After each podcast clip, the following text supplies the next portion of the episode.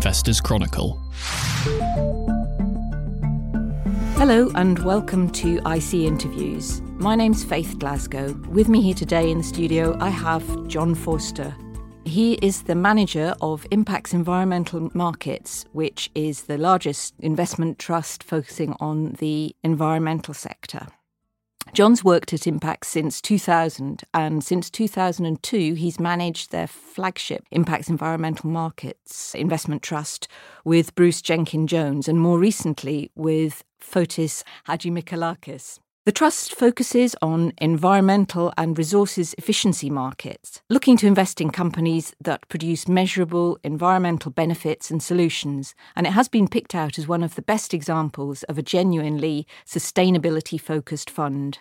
To start with, John, welcome. Perhaps you could tell us a little bit about how you came to be doing this job in the first place.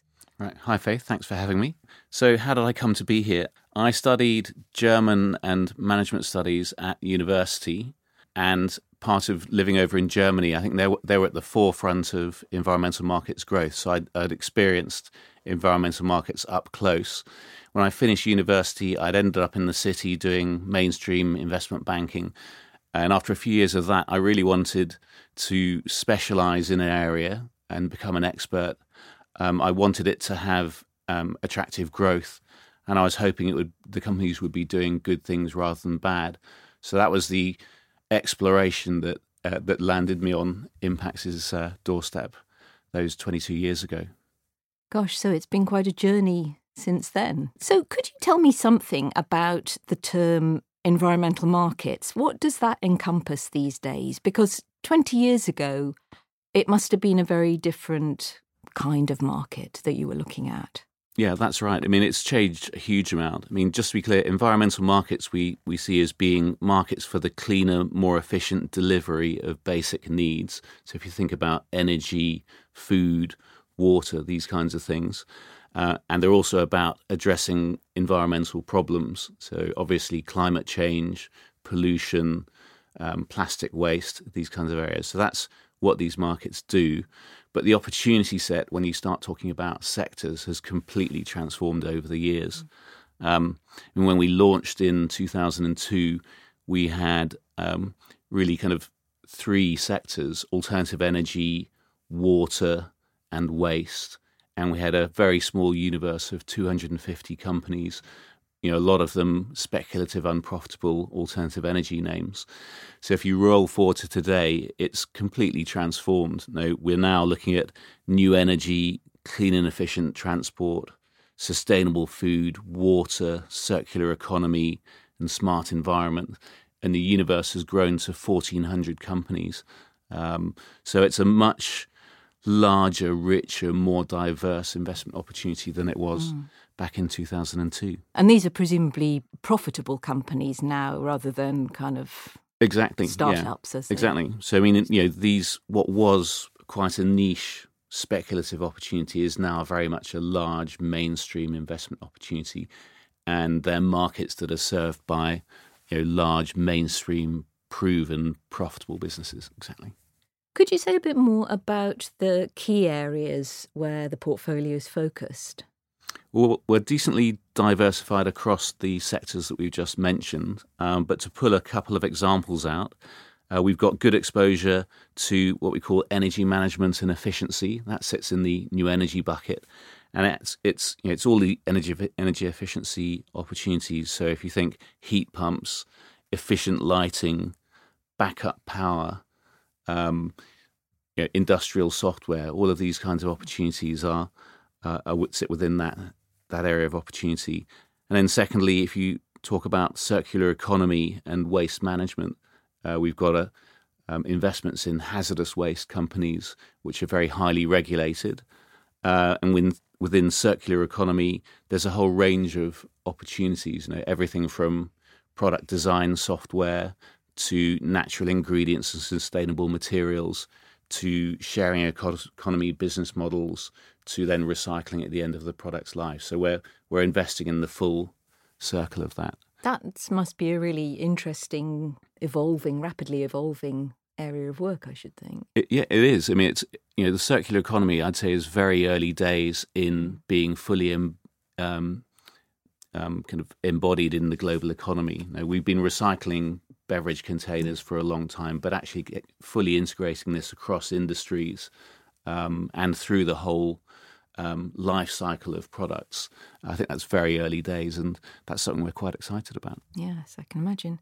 What are the considerations um, that you have to take into account when when you're assessing companies for the portfolio? What what primarily are you looking for? The prime focus of the trust is performance, right? We're looking to deliver the best risk adjusted performance for our investors. Um, so we're you know really looking for companies with strong fundamentals, no um, attractive market position, technology, um, a strong business model, management, uh, attractive valuation, the full the full suite of uh, of fundamentals. So that's that's our primary focus. Um, but part of that assessment is ESG analysis, right? So that's the other the other side of the research, and different investors see it in different ways. But we see it as a really good investment tool to identify quality and also manage risks in companies. So it's part of the research process. And if you look at it in both directions, from a quality perspective, good companies are good all the way through. Um, they have good governance. They comply with all the environmental regulations. They manage their relationships with their stakeholders, their staff, their suppliers, etc. So that's on the good side of things. And you know, likewise, if a company is not doing all of these things, then in our industries, and I think in every industry, that's going to eventually is going to hurt the financials. So that's how we see um, ESG as part of the research process. I guess the other thing is impact. I think the way to position it is it's an outcome of an investment rather than an objective. So we're looking to deliver performance, but our companies are you know pure play environmental companies that are delivering a significant net environmental benefit. So that that's an outcome of an investment, but not something we're focusing on to as a priority for, for our investment. I mean, you've mentioned uh, the, the the focus on on quality and growth.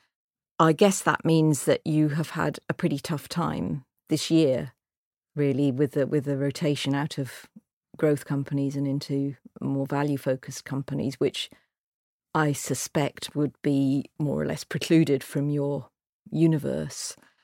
You've lost around about eight percent over the over the past twelve months, and around about eighteen percent year to date.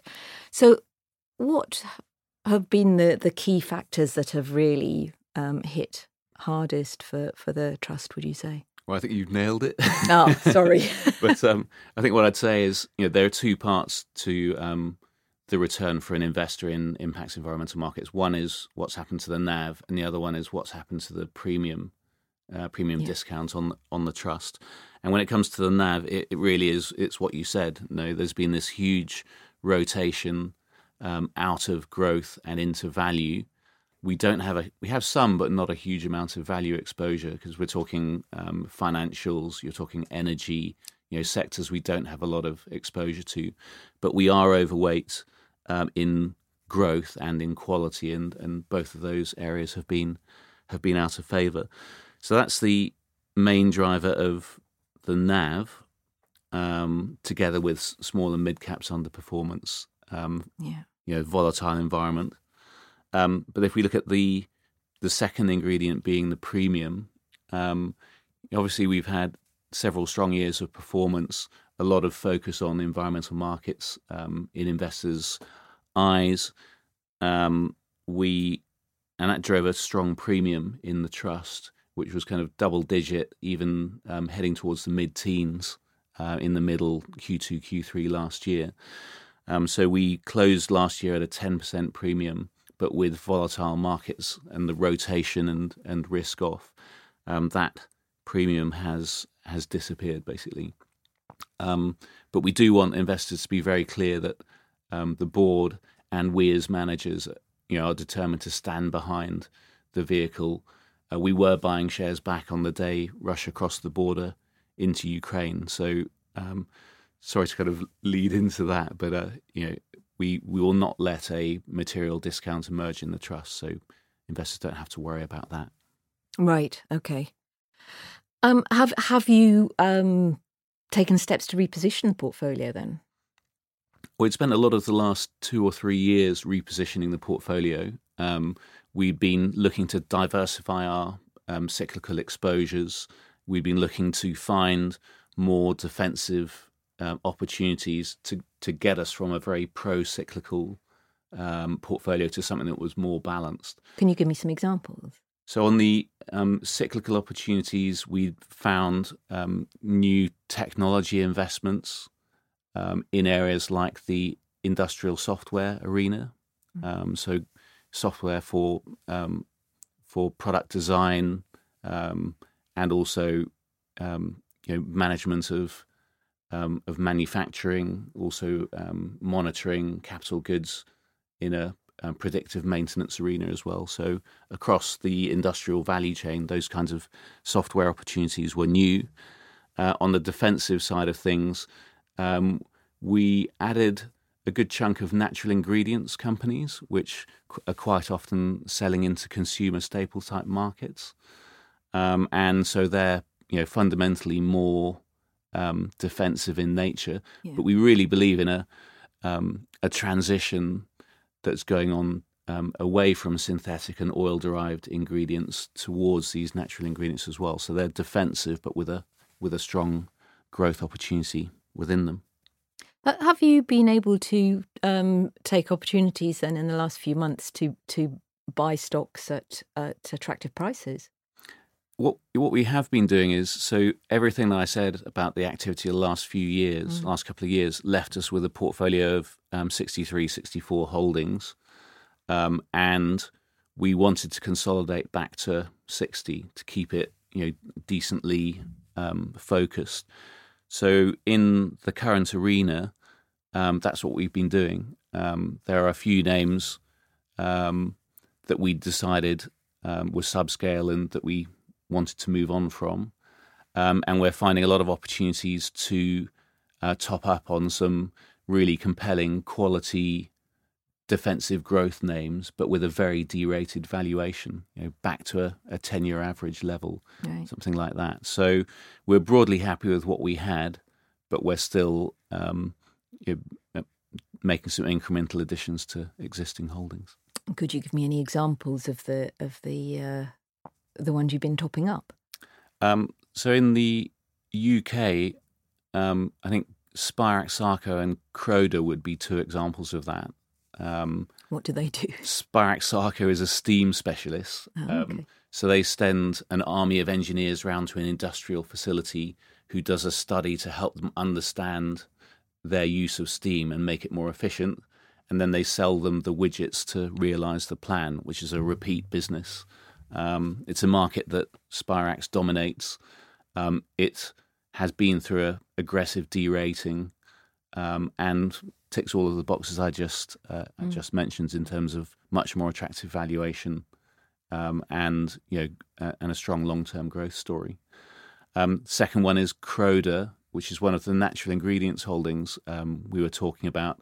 They serve in particular personal care, but also healthcare markets, and with a growing focus on on kind of natural ingredients in the mix. So same kind of thing, um, defensive markets, um, but kind of strong franchise and growth prospects. Just broadening out the discussion a little bit, would you be able to give me an idea of where you sit amongst your competitors? How how do you differentiate yourself within what has become quite a competitive investment market over the past three or four years? It's definitely true that it's a much more competitive market. So there's lots of envi- there's lots of sustainability and ESG funds out there. And it's quite bewildering for um, everyone and for the investor on the street. Yeah, absolutely. But, but I'd say there's there's not a lot of environmental, specifically environmental funds. So if you're wanting to invest in environment specifically, if you want it to be pure play exposure, um, the trust has 80% weighted average environmental content of revenues. Um, if you want it to be in a kind of small and mid cap environment, so these smaller, fast growing businesses, um, then actually there's very little out there that's doing specifically that. Mm. Um, probably the closest um, fund to something that does something very similar to us would be Jupiter Ecology. But if you look at a lot of the other ones, they're either larger cap or more broader sustainability, um, including healthcare and other and other sectors. So I think it's a fairly unique product mm. if um, you're looking at specifically at the environment. And there's no ETFs that would uh, replicate the kind of thing that you're doing. Not that I have had a lot of contact with. No. And, I, and to be honest, yeah, our view of this is that environmental markets is an area that really needs active management and just isn't yeah. suitable for for ETFs. Yeah, absolutely. So, so I think the products is quite unique, but also how we differentiate is by virtue of 22, you know, sorry, 20 years of uh, long and uh, and strong performance track record, and it's uh, the team at Impax with 48 people doing nothing but looking at these sectors. So mm. um, that's our differentiation. The trust soft closed a couple of years ago on the grounds of capacity. Could you explain a bit more about uh, why you took that decision and what difference it's made? Mm. Yeah, so we soft closed the specialist strategy of which the trust is the is the flagship vehicle two years ago because we wanted to um, not take on too many assets uh, that would mean that we couldn't deliver to our investors what we'd always given them. That uh, we'd somehow be having to run it differently, and we'd compromise on performance. So it was that determination to stay true to what we what we started, you know, twenty years ago. So we basically said no more segregated accounts, um, and we said um, no more inflows into open-ended vehicles apart from existing investors. And there's been a uh, some constraints around share issuance by by the trust. Um, so where they have a ten percent allocation per year. So that's those were the steps we've taken, mm. and um, I think it's know it's worked. It's allowed us to you know keep the portfolio at a 60, 60 holdings. Um, we've still got good maneuverability within the existing portfolio and making new investments. And so I think you know we spotted this decently in advance, and it's I think it's been seems to be well received by um, by our investors as well. I mean, presumably, given that you are focusing mainly on small and mid cap companies anyway, you you really can't afford to get too much bigger. Running a focused portfolio, uh, uh, is there a point at which you're going to have to stop growing? I mean, that doesn't seem to quite make sense. What happens when the, if the trust picks up again? as it hopefully w- will do in due mm. course, it, if it keeps on growing, how are you going to manage that? Well, we've continuing growth. Hopefully, we spotted it early enough and took the necessary measures that um, that we're we're not going to need to get to that kind of hard close arena. obviously, um, capacity is a breathing number with markets and and the opportunities that you can invest in, um, and so that's our hope is that you know, as these markets are growing, that that that will allow um, enough incremental capacity for um, for the constellation we're in now. But we, you know, we will, you know, make sure we do what's necessary to keep giving our investors what they join for. Is there a, an argument that that small new competitors are going to be are, are going to be better placed to um, invest in these equally new small companies as in, in what is a very rapidly evolving arena. Are there areas of the of the whole environmental market that you're going to find difficult to access on the on the grounds of size that they will be able to access? I'd say we don't have any issues accessing the parts of the market that we want to access. Right. if that makes sense. I mean, one of the a big learning point over the years was not to invest in very early stage, unproven, unprofitable, very small companies. And that's been a, a good thing in the last, you know, 12, 18 months as mm. As those kinds of investments have been have really underperformed in the market. I would say that, you know, for the smaller end of the scale at you know five two fifty to five hundred million dollars, we're more likely to need an event to get a position in in these companies. But typically at that size, they're needing to raise money to to fund their growth anyway. So we're we're still managing to add positions in this category um, by you know getting to know the company, building a relationship with management, understanding what they're doing, and then when they when there's a fundraise, that's that's our moment to get involved. Right. Well, just out of interest, how much time do you take in in actively engaging with companies? Um, it's a it's a huge part of our work. Uh, obviously, in smaller mid caps, um, management is even more key than in, in a kind of larger cap environment. Um, we spend a lot of time doing our research up front um, to decide it has the quality to go on our approved list and then to go into portfolios. Um, the ESG analysis is one of the building blocks of that of that research, and it generally flags up things that are good and things that could be better uh, in the business. Mm. So it's definitely part of our work to engage with management to help them on that journey. And sometimes they come to us and say, there are so many people coming and asking us different questions around ESG. So we can help them decide what's important, measure it, set targets, and, and set up a plan. So, yes, there's a lot of engagement that goes on.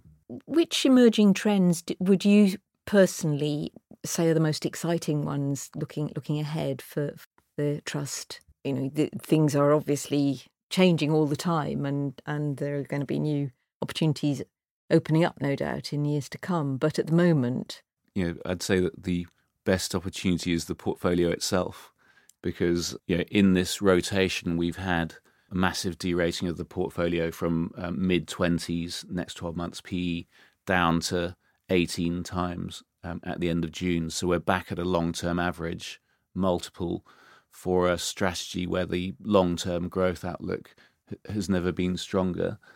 And despite earnings delivery that's been very solid through what's been a very challenging period. So we're we're positive on the portfolio overall. When it comes to incremental opportunities going forward, um, the circular economy we've we've kind of addressed. That's definitely early days and lots mm. of opportunities. Um, secondly, obviously we're on this journey to net zero emissions but we're also looking to reduce our reliance on Russian oil and gas. Um, that is meaning faster growth for renewables. But I think there are some areas that are going to see outsized growth. Um, so we need to, in particular, decarbonize heating, um, accelerate the uptake of heat pumps, and you know, just reduce our use of gas across residential and industrial markets. So I think that's an area that we're going to see more opportunities mm. and have more exposure to. Another one would be climate change adaptation.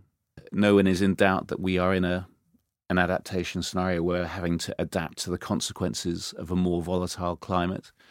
And after a string of years of, of events, we're starting to get good visibility of where the opportunities are around that. So, backup power is an obvious one, keeping the lights on uh, when the grid is down.